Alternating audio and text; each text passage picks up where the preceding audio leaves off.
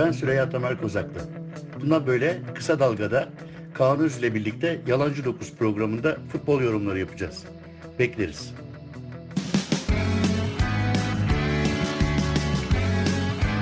Oku, dinle, izle. Kısa Dalga. 16'lar turunun geride bırakıldığı kup- kupada bir değerlendirme akşamında yine birlikteyiz Yalancı 9'da. Bu 8 maçı değerlendireceğiz hızlıca. Arkasından da önümüzdeki maçlara bakacağız. Merhabalar Kaan. Merhaba Tamer abi.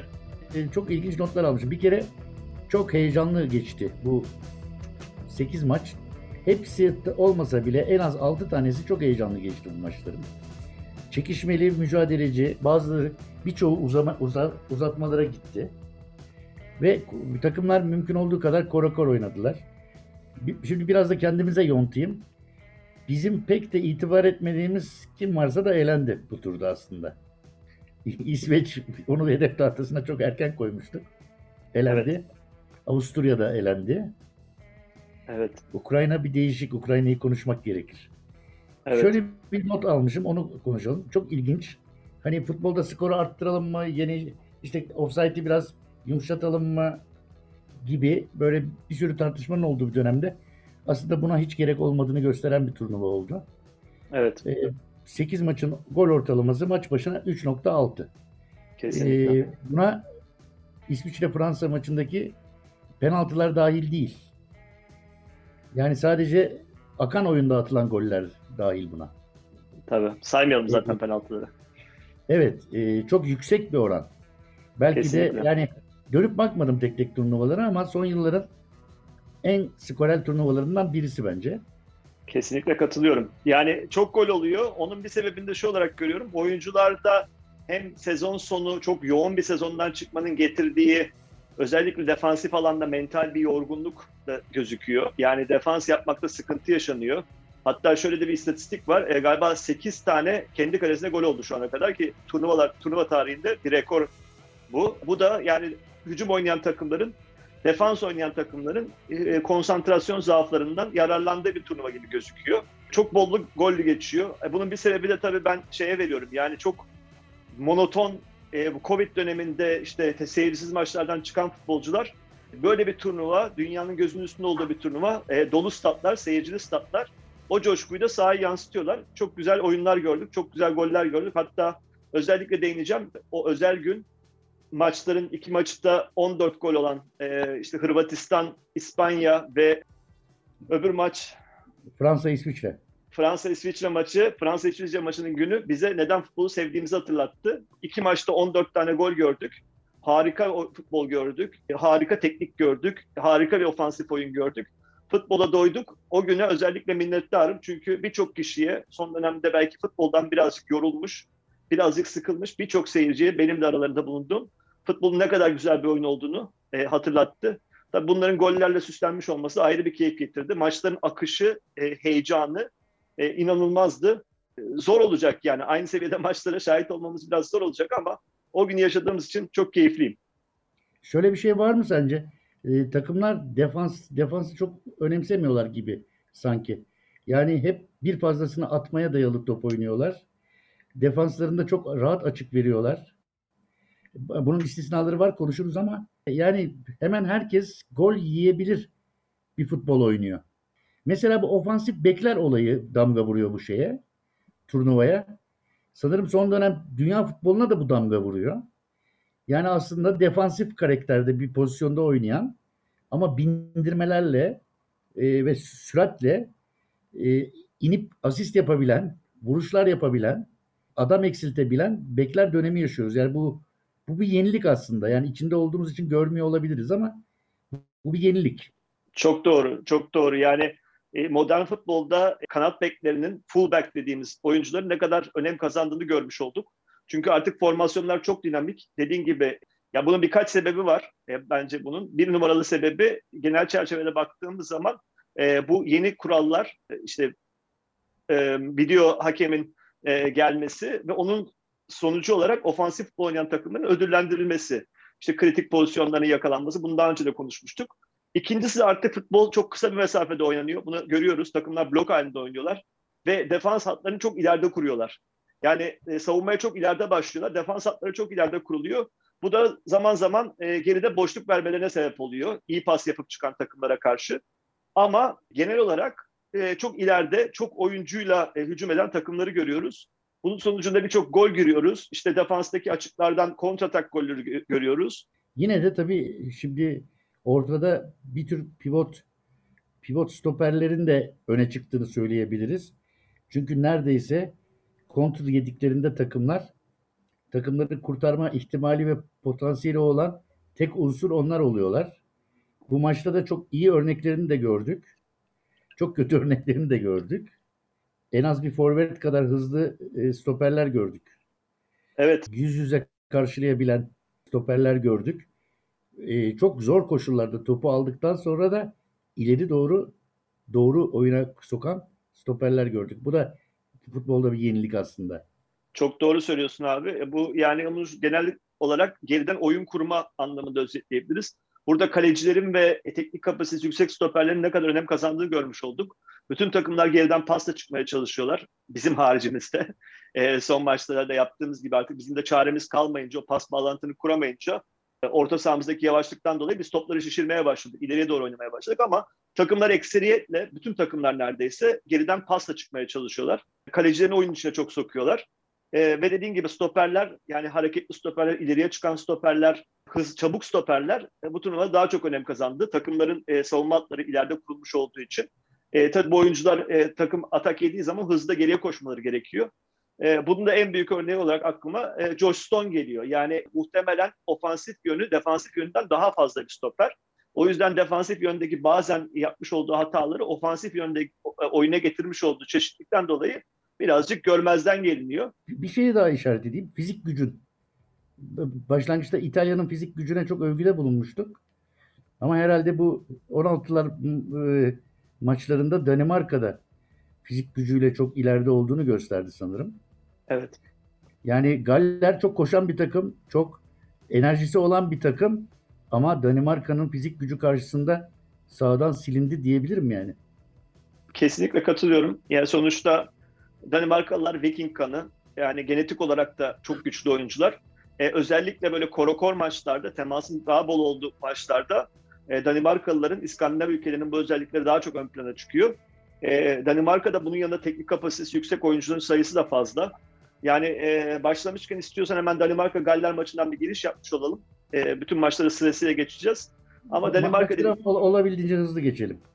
Tamam. Yani Danimarka dediğin gibi e, fiziksel üstünlüğünü Galler'e karşı çok iyi kullandı. E, zaten e, bir son son baştan gelen bir momentumları vardı. Sana bahsetmiştim. Benim de tahminim Danimarka'nın tur geçeceği yönündeydi zaten. E, o momentumlarını bu maça iyi yansıttılar. E, ve e, Galler de maalesef bu maçta artık e, Bale ve e, Ramsey üzerinden oyun kurmanın sıkıntısını yaşadı. Çünkü rakiplerinin çözebileceği bir oyun tarzı bu.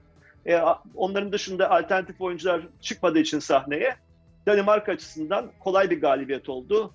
E, seyirci avantajı da maç Amsterdam'da yanlış hatırlamıyorsam ama seyirci avantajı da Danimarka'daydı. Danimarka o coşkuyla iyi bir rahat bir galibiyet aldı. İtalya-Avusturya maçı bence şöyle oldu. Avusturya'nın elenmesi maçın hakkıydı. İtalya Avusturya karşısında zorlandı ama. Fakat İtalya için bir ölçü kabul etmiyorum bu maçı.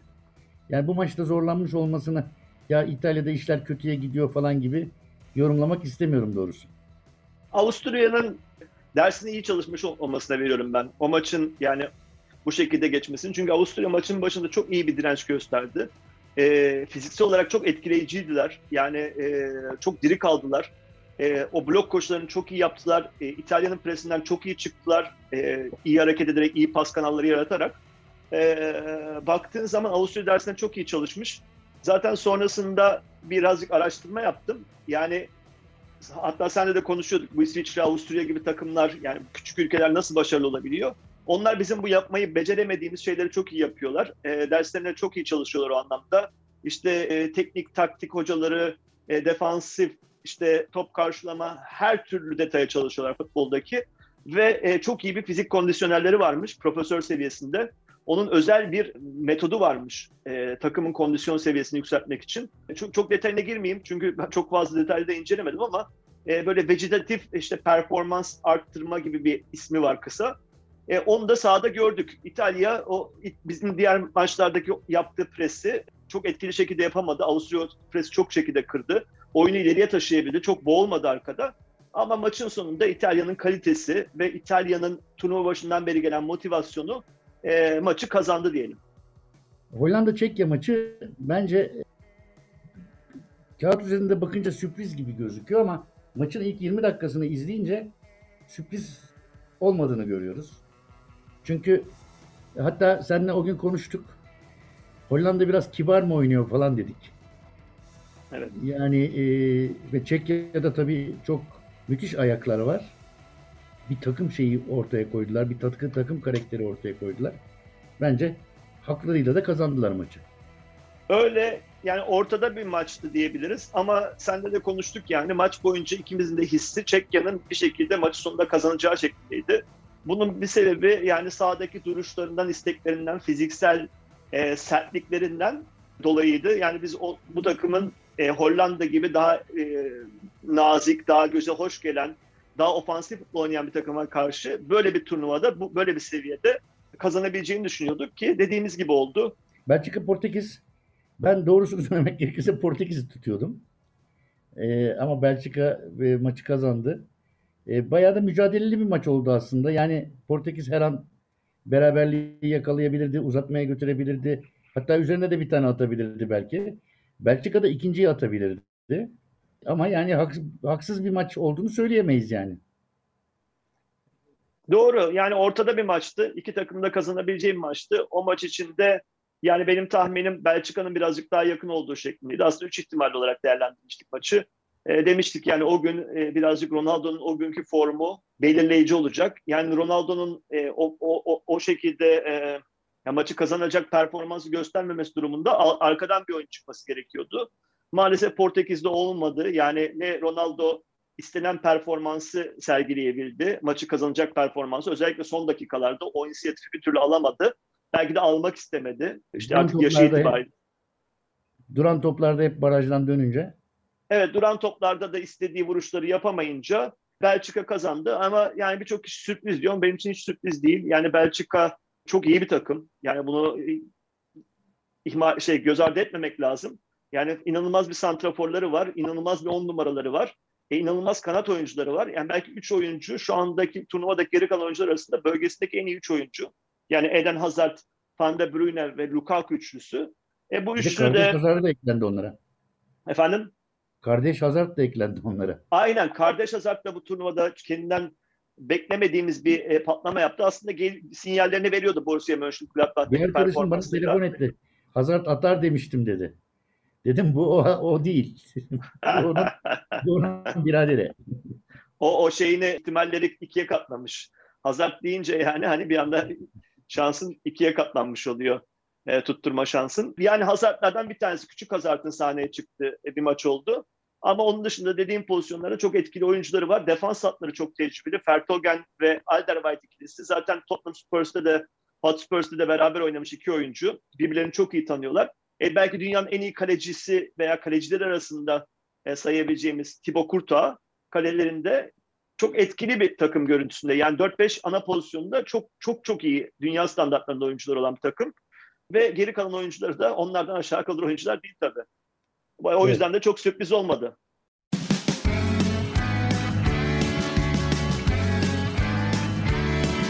Kulağınız bizde olsun. Kısa Dalga Podcast. Hırvatistan İspanya maçında az önce de konuştuk ama e, yine de kabaca söyleyelim. Ya ben şöyle hissettim maçı doğrusu. Hırvatistan çok hareketliydi. Hemen her şeye karşılık verdi, goller attı, e, e, müthiş mücadele etti. Fakat maçın herhangi bir dakikası İspanya'nın bu maçı bırakacağını düşündürtmedi bana. İnanılmaz bir maç oldu öncelikle. Yani senle de önce defalarca konuştuk, baştan sonra da konuştuk. Futbola doyduğumuz bir maç oldu. Ee, çok güzel futbol seyrettik. İki tane iyi takım mücadelesini seyrettik. Bir tanesi teknik olarak yani ve taktik olarak çok çok üst düzey bir takım. Ee, çok güzel futbol oynayan, çok teknik göze hoş gelen futbol oynayan bir takım. Diğeri de kaliteli oyuncular olan mücadelesi gücü yüksek bir takım, fiziksel gücü yüksek bir takım. Çok iyi mücadele oldu. Hatta şöyle bir benzetme yapabiliriz. Birazcık şey olacak ama klişe olacak ama paella gibi maç oldu yani. içinde her şey vardı. Goller vardı, işte hatalar vardı, uzatmalar vardı. Kenar teknik adamların coşkusu vardı. Çok keyifli bir maç oldu. Ee, ve dediğin gibi maçın hiçbir anında yani ben tahminlerimde maçtan önce İspanya bütün eşleşmeler arasında en kolay geçecek eşleşme demiştim. Birazcık yanılmış gibi oldum e, maçın uzatmaya kalmasından dolayı ama o İspanya'nın birazcık konsantrasyon eksikliği ve Hırvatistan'ın e, son dakikalarda bulduğu iki tane pozisyonu değerlendirmesinden kaynaklandı. Yani önemli pozisyonu değerlendirmesinden kaynaklandı.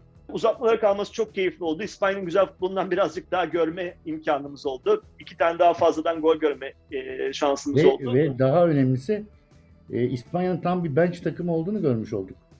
Yani futbolcuların isimlerini falan şimdi artık hatırlayamıyorum. Girenler arasında boş yok yani. aynen söylediğin gibi İspanya maçı yanlış hatırlamıyorsam ilk defa e, futbol tarihinde bir, bir gol tam oyuncudan gelmedi ama iki oyuncunun sonradan gelen iki oyuncunun gol attığı, giren ilk dokunuşunda gol attığı maç. Bir önceki maçıydı galiba pardon 5-0 kazandığı maç. O maçta biliyorsun iki tane oyuncu aldı ve hani umabileceğin, bekleyebileceğin en iyi etki oyuna girer girmez ilk dokunuşlarında ikisi de gol attı. Bir tanesini e, sonra savunmaya çarptı. Gol oldu ama e, aynen dediğin gibi çok geniş bir benci olan bir takım ve takım ruhunu çok iyi yansıtıyor ben özellikle Luis Enrique'ye bir parantez açmak istiyorum. Belki bahsetmiştik önceki programlarda da çok büyük bir drama yaşadı, kişisel drama yaşadı. E, kızını kaybetti, bir süre ara verdi. E, tekrar dönüşü biraz olaylı oldu e, çünkü yerine çalışan hoca ayrılmak istemedi vesaire. Ama oralardan gelip büyük baskı altında İspanya gibi bir ülkede bence çok güzel futbol oynuyor İspanya ve şu ana kadar da çok iyi gidiyorlar ben Luis Enrique'nin kenarda bir figür olarak takıma çok büyük etkisi olduğunu düşünüyorum. Ee, Sanırım- genç oyuncuların üzerinde büyük etkisi ol- olduğunu görüyorum. Sanırım hani turnuvanın teknik direktörü kim desek Mancini ile Luis Enrique arasında gider oynar gibi gözüküyor şu anda. Kesinlikle Gerçi- katılıyorum. Ee, İsviçre teknik direktörü de potaya girer mi emin değilim. Çünkü Yani bir teknik direktörlük becerisiyle ilerliyor aslında İsviçre büyük ölçüde. et tabii mutlaka payı var ama ben daha çok yani Petkovic'in kenarda e, oyunculara böyle güven veren bir figür olduğunu düşünüyorum. Çok böyle oyuna zaten müdahale olmayı da sevmiyor. Tabii ki vardır bir takım motivasyon teknikleri ama o oyunculara özgüveni veren ki onu çok gördük İsviçre takımında çok özgüvenli ve çok yürekli bir şekilde oynadılar. E, Petkovic de sanırım e, onu mümkün kılan bir hoca. Yani kenardaki duruşuyla işte o Balkan korkusuzluğuyla zaten Balkan oyuncularında fazla olduğu, göçmen oyuncularında çok fazla olduğu bir takım. Üzerine çok iyi bir etki yaratmış. E, çok yürekli oynadılar. Bence hak ederek e, kazandılar. İstiyorsan hızlı bir Fransa maçında da bu şekilde geçiş yapmış olalım. Yani Evet, Fransa'nın Evet evet. Mesela o o kafa golü. Yani o kafayı normal bir Premier Lig'de vurdururlar mı Sefer'e? Vallahi Sefer'e Premier Lig'de vurdururlar mı? Herhalde bu sene göreceğiz. Ben bu performansından sonra onu pek Portekiz'de bırakacaklarını düşünmüyorum. Yani mutlaka Ama Çünkü çok çok böyle bir antrenman golü gibi bir goldü bence yani. Güzel, bir goldü. vallahi seninle konuştuk yani Sefer'in Sefer'e ayrı bir parantez de açalım. Sefer e, bu turnuvanın ceza sahası golcüsü anlamında belki en iyi santraforu. Yani Tanju'dan örnek verdik, işte Jean-Pierre Papin'den ceza sahasında golü koklayan tipte bir santrafor. Yani Kendini, O şu an- iyi saklıyor diyorsun. Kendisini iyi saklıyor, gol noktalarını çok iyi biliyor ve gol vuruşlarını e, çok iyi şekilde yapıyor. Zaten bu sene çok e, yüksek sayıda gol attı. Belçika pardon Portekiz Ligi'nde sanırım gol kralı oldu. E, sezonu bayağı yüksek bir gol sayısı. Yani onları görüyorsun. Yani kafada yükselişini, kafayı vurduğu yere bence özel bir golcü. Yani parantez açmak lazım. Şu anda modern futbolda birçok takımın tercih etmediği, Türk takımlarının aslında beğenmeyeceği tipte bir santrafor. Çünkü bizde biliyorsun tek santraforla oynandığı için santrafordan çok iş yapması bekleniyor. Ama çok enteresan özellikleri olan e, özel bir golcü. Maçın da kahramanı diyebiliriz. Attığı iki gol, maçı döndüren goller. Kesinlikle. Ama yine de o gol bende bu yenir mi? Bu, bu nedir gibi bir duygu uyandırdı doğrusu. Doğru yani o kadar top- kolay topa vurdurmaması gerekiyor. Özellikle Fransa gibi dünya şampiyonu olan bir takımın. Bundan daha zor koşullarda bile vursa o golü atabilecek birisi çünkü Seferovic. Kesinlikle yani bize kolay bir pozisyonda vurdu ki. öyle. Bize attığı gol de kolay bir gol değildi. Yani hani boş pozisyonda vurdu. Biz de kızdık hatta o gün stoperlerimize nasıl vurdu ama yani çok kolay bir gol de değil onu o, o oradan yanağlara vurdurmak. Ya bu kafa vuruşları da tabii ki boş yakaladı. Özellikle ikinci şeydeki koşusu o çok yani ona ben bile dokunsam atma ihtimalim yüksek olur yani o, o noktada. Hani Evet. öyle bir vuruştu. Çünkü Ama- hiç, hiç pres yok. Topla baş başasın vuruyorsun. Ama öyle pozisyonda kalecinin üzerine vuran da direğe nişanlayan da üstten dışarı atanı da çok gördüğümüz için her gol bir meziyettir diye düşünüyorum ben. Yani onu o, o, o, atmosferde, o baskı altında içeri atmak bir meziyet. Hakkını yemeyelim çocuğun yani. Maçın ilginç yanlarından birisi de 10 penaltının 9'unun gole çevrilmiş olması. Penaltı yüzdesi çok yüksek geçti yani. Bir tane Daha- yani Daha, daha erken bir file olur diye düşünüyordum. İngiltere-Almanya maçı tahminlerimiz İngiltere bu bu sefer de Almanya'yı yenemezse bir daha da yenemez gibi konuşmuştuk. Ve İngiltere İngiltere'ye ağır basıyordu. Doğrusu ben İngiltere'nin final oynamasını da istiyorum bir yandan. Ama sanırım arzu ettiğim İngiltere-İtalya finali pek mümkün gözükmüyor. Yok galiba ya İtalya, İngiltere ya da İspanya İngiltere. Yani İtalya öbür taraftan geliyor diye biliyorum. İngiltere'nin Evet. önünde iki tane kolay eşleşme var yanlış hatırlamıyorsam. Ee, potansiyel eşleşme. Zaten öyle de demiştik. Yani bu maçı kazanan bir İngiltere turnuvada sonuna kadar gidebilir. Zaten ben şu anda İngiltere'deyim biliyorsun. Buradaki genel hava da bu maçtan sonra bu maçın kırılma maçı olduğuydu. Herkese bir inanç gelmiş durumda. Herkes başarabileceklerine inanıyor. Ee, çok daha fazla bir şekilde football is coming home şarkısını duyuyoruz burada televizyonlarda. Genel olarak da İngiltere halkı inandı bu maçtan sonra. Evet ayrıca İngiltere'nin bir kazanımı da Kane'in ne yapıp ne edip gol atabilmiş olması oldu. Çok Gerçekten hani e, diz seviyesinden kafayla gol attı. Ama bu, ama bu Kane'in daha önce de yaptığı işler bunlar. 6-7 kere izledim yani tamamlayabilmek için. O açıdan o kafayı nasıl oraya vurdurabildiğini. Yani yine Hem- vurdurması. hem alçalıyor hem kafasını yani benim boyun kaslarım maalesef müsaade etmiyor vuruş yapmayı. Yani böyle basit gibi gözüken ama aslında çok enteresan bir vuruş. Gerçekten 5-6 kere durdurup nasıl bu kafayı böyle İşte o açıyı go- verebiliyor diye gördüm baktım yani. gole çok kilitlenmiş, çok konsantre bir adam işte. Yani o, Çok çok. o, o pozisyon o. Bir En de- büyük meziyeti o zaten yani. Her yerden o vuruşu yapabiliyor. Kaleyi gördüğü her yerden ayağıyla veya kafasıyla o topu kaleye gönderebiliyor. Evet bir de üzerindeki şeyi attı. Gol atamıyorum falan baskısını da atmış oldu. Önümüzdeki maçlarda bu onun işine yarar. İşte evet bu Kane'in bir de Kane'i işin içine sokarsan İngiltere'de İngiltere gerçekten güçlü bir hal alıyor. Çünkü baktığın zaman pozisyon pozisyon başta Sterling'i saymak lazım. Senin e, çok beğendiğin ve altını çizdiğin kalecileri Jordan Pickford e, bu turnuvada bir, çok enteresan, çok iyi bir performans gösteriyor e, kalede. Çok iyi kurtarışlar yaptı maçta da. E, Sterling çok üst düzey futbol oynuyor. İşte Pogba'nın ne kadar golden sonra şımardığından, e, lavabali hareketlerinden bahsettik. Fazla sevinmesinden. Sterling de bir o kadar e, tarihi bir gol atmasına rağmen soğukkanlı kalabildi. Maçtan sonraki röportajına çok kararlı ve odaklanmış gördüm. O anlamda işte Sterling'in başını çektiği, Harry Kane gibi bir santraforun olduğu, kalede güçlü bir Pickford, çok enteresan Joe Stone gibi yine altını çizdiğimiz belki ofansif anlamdaki en güçlü stoperlerden bir tanesi.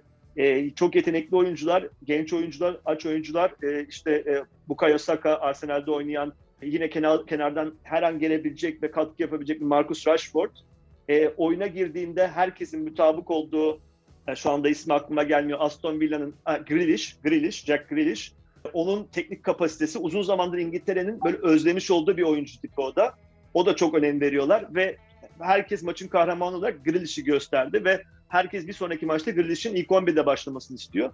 Yani bu altını bu çizdiğim oyuncular İngiltere bunların etrafında enteresan dediğin gibi iki tane kanat bekleri onu da çok altını çizmiştik program başında. Belki turnuvanın en iyi performansları şu ana kadar. Luke Shaw ve öbür tarafta da Kyle Walker iki taraftan sürekli bindiriyorlar. Zaten dikkat ediyorsan bütün golleri kenarlardan geliyor.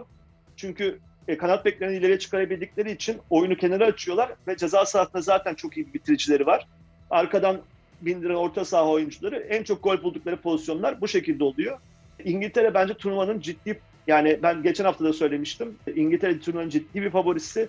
Kazanma kültürünü edindiler. Bir misyonları var. Southgate'i çok kararlı görüyorum.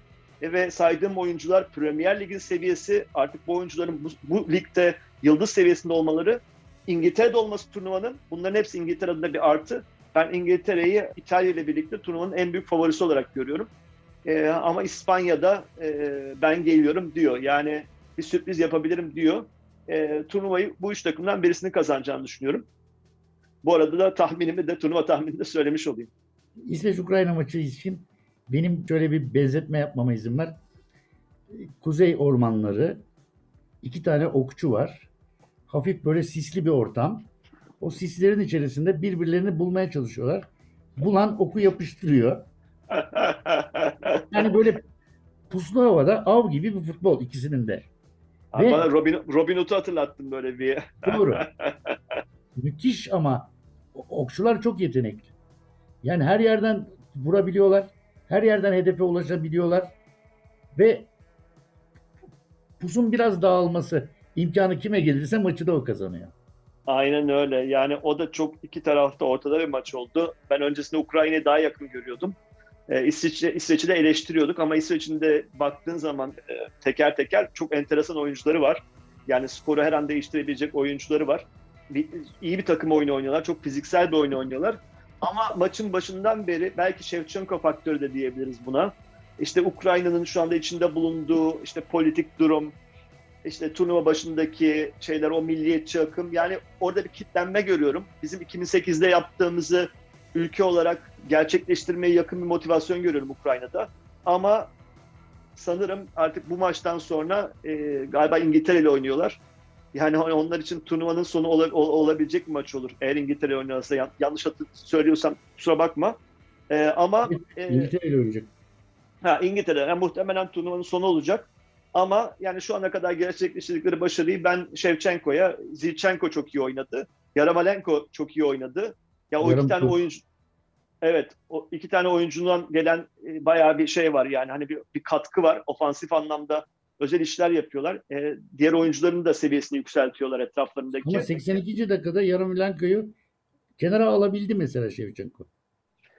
Evet işte o da antrenörün ne kadar güçlü bir figür olduğunu gösteriyor. Yani takıma yani bu andan itibaren takıma olan güvenini de göstermiş oluyor.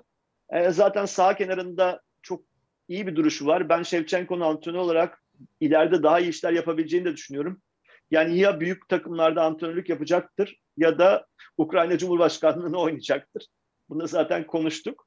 Ama Ukrayna bence yani maçın geneline baktığın zaman daha çok hak eden taraftı ve işte bir tık daha fazla yürek koydular sahaya. Bir tık daha fazla istedi. Forsberg'in biraz şanssız günüydü ama. Evet, Forsberg'in şanssız günüydü. Yani baktığın zaman tabii diğer Yani maçlardan toplam 6 direkten dönen top var. Yani her iki takıma da ait. Yani aslında o puslu şeyde dediğim gibi gördüklerinde vurmuşlar yani. evet Ve çok de- güzel şutlar çıktı. Ve de belli ki düzgün vurmuşlar direkten bu kadar döndüğüne göre. Yok maç güzel pozisyonlu maçtı. Yani iki kalecinin de kurtarışları var. Atılan çok güzel şutlar var. Güzel hareketler var. Ben Zilchenko'nun golünü çok çok beğendim. Yani hani gelişine, vuruştaki konsantrasyonu, ayağını yatırışı. iyi bir futbol mücadelesiydi. Korakor bir mücadeleydi. Tabii acaba penaltılara kalır mı diye böyle bir sevindik, heyecanlandık. Penaltıyı seviyoruz biliyorsun penaltılara kalmasını. Ama en sonunda hak eden takım işi riske etmeden gol attı ve bitirdi. 90 artı 1'de attı değil mi? Do- Ee, 120 artı 1 de attı. Pardon 120 artı 1'de. Alev de penaltıları seviyor. Maç maçı sevmiyor, penaltıları seviyor eşim. Evet, o dramayı herkes seviyor. O hevesle penaltı olmasını bekliyordu ama gol oldu. Ben de İrem'i sadece maçları penaltılara geldiğimiz anlarda televizyonun karşısında oturtabiliyorum.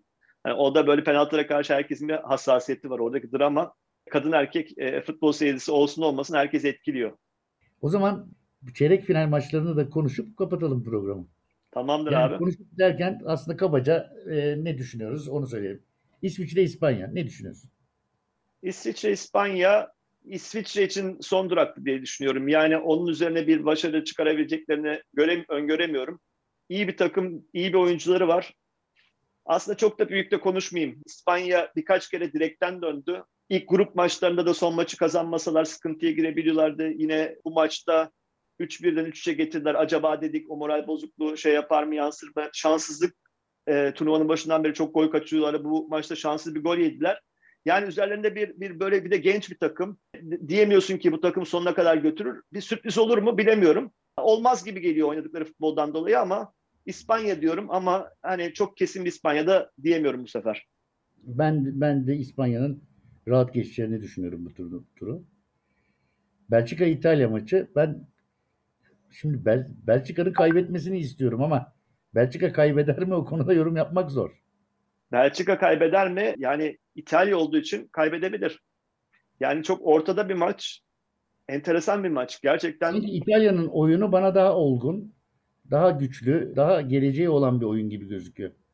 katılıyorum. Yani ben de İspanya'nın pardon İtalya'nın İtalya'yı daha motive olduğunu düşünüyorum. Ayrıca De Bruyne'in sakatlığının ne olduğunu da bilmiyoruz. Oynayacak mı oynamayacak bence çok belirleyici ol- olacaktır. De Bruyne oynamadığı bir Belçika gücünden %20 %30 azal, azalmış oluyor. O anlamda hani onun onu oynaması çok belirleyici olur ama ben yani bu maçı bu maç bu maçta Belçika'nın Belçika'nın kazanamayacağını düşünüyorum. Yani ya berabere biter, uzatmalara kalır e, ya da İtalya kazanır. Çekya Danimarka maçı. Çekya Danimarka maçında favorim kısa söyleyeyim Danimarka. Evet ama ben bu, bu maçı da favorisiz görüyorum. Çünkü Çekya her şeyi yapabilir bir takım izlenimi yarattı bende aslında. Çekya her şey yapabilir bir takım ama ben Danimarka'da bir momentum görüyorum şu anda. Yani çok farklı skorlar alıyorlar, özgüvenleri yerine geldi. E, maçı nerede oynayacaklarına da bakmak lazım. Eğer kendi sahalarında falan oynuyorlarsa o zaman o zaman çok büyük avantajları var. Ben Danimarka'nın geçeceğini düşünüyorum. Genel olarak Ee, baktığım zaman. Sanırım zaten Danimarka'nın geçmesiyle birlikte oradan bir Danimarka İngiltere yarı finaline doğru gidiyor iş. İngiltere Ee, kazanır. Öteki tarafta da işte bizim tahminlerimiz tutarsa İspanya İtalya erken finaline gidiyor aslında. Danimarka, İngiltere, İspanya, İtalya. Ya İngiltere, İspanya, ya İngiltere, İtalya finali olur o zaman. Evet, e, Danimarka'yı geçer İngiltere diyorsun. Evet. Ben İngiltere İngiltere'nin kesin finale kalacağını düşünüyorum. Yani şampiyon olur olmaz tabii o hiç belli olmaz. Yani yine dedim futbolun 200 de var. Son dakika ne olacağı hiç belli olmuyor. O anki bir anlık kırılma noktalarını biliyoruz. İşte kırmızı kartlar, penaltılar, bir ayak kayması bir maçın sonucunu, kaderini, kupanın kaderini değiştirebiliyor ama İngiltere'nin finale kalacağını düşünüyorum. Ben Kesinlikle.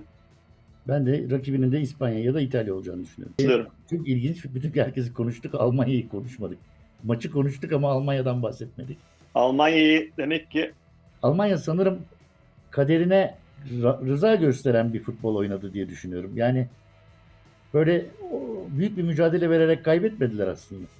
Öyle. Yani Almanya'nın sorunu galiba bu son senelerde, son 1-2 senedir tam istedikleri ideal milli takımı çıkaramadılar. İdeal 11'i kuramadılar. Çok potansiyel oyuncuları var ama bu oyuncuların performansları da sürekli değil. İşte şu anda takımın en büyük yıldızı olarak orta sahada gözüken Kai Havertz, işte en son Tuchel'in gelmesinden sonra forma giymeye başladı. Öncesinde Lampard döneminde çok geri planda kalmıştı. Timo Werner aynı şekilde gol atmakta çok sıkıntı yaşıyor son zamanlarda. Thomas Müller'in çok yaşlanmış olduğunu gördük. Zaten ki maçın kırılma noktası Thomas Müller'in hayatta kaçırmayacağı bir, golü kaçırması oldu. Thomas Müller yani bizim için Gerd Müller'in torunu gibi. Hani aynı soğukkanlılıkla gol atma becerisi olan bu adam nereden geldi? Yani nasıl futbolcu olmuş da bu golleri bu seviyede atıyor dedirten bir adam. Bugün o golü kaçırınca maçında dönüm noktası oldu. Demek istediğim yani hani gelen farklı pozisyonlarda oyuncuları tam oturmuş değil. Çok bitirici bir santraforları yok diğer turnuvalara baktığımızda. Hep olurdu çünkü biliyorsun işte Miroslav Klose'ler, işte Alman futbolu hep santraforlarıyla kadar vardır. Santraforlarıyla var olur. O, o santraforu da çıkaramadılar. E, Löw'ün de artık yani birazcık futbolu çözülmüş durumda. Oyuncuların bence oyuncu grubunun ona inancı da birazcık azalmış durumda. Belki jenerasyon problemleri o da yaşamaya başladı bir noktada. E, bu yeni gelen Alman takımının sürekliliği yok maalesef. Yani zaman zaman alıştığımız Almanya'da örnekler gösteriyorlar ama e, kilit pozisyondaki oyuncuların temposunun bir tık aşağı düşmesi. Gelen genç oyuncuların Almanya, da bir de Almanya yeni hocaya hazırlanıyor herhalde. Evet mental olarak da Löw sonrası döneme bir geçiş olmuş. Yani bir parantez şunu açmak istiyorum. Wembley'de inanılmaz bir atmosfer vardı. Yani tekrar şunu söyleyeceğim. Yani turnuvada seyirci olması, statlara seyirci alınması e, çok keyifli bir şey. E, ne kadar futbolun seyirci önünde oynanması, oynanınca güzel bir oyun olduğunu hatırlamış olduk. O anlamda da ben çok mutluyum. Seyircilerin sahalara dönmüş olmasından dolayı. 16'lar grubundaki maçları değerlendirdik ve çeyrek finale dair öngörülerimizi dile getirdik. Yalancı 9'un bu bölümünde. Önümüzdeki bölümde çeyrek finaller tamamlanmış olacak. Yarı finaller, çeyrek finalleri değerlendirip yarı finallere dair ahkam keseceğiz artık. Hoşçakalın. Evet abi. Görüşmek üzere. Çok teşekkürler abi. İyi akşamlar. İyi akşamlar.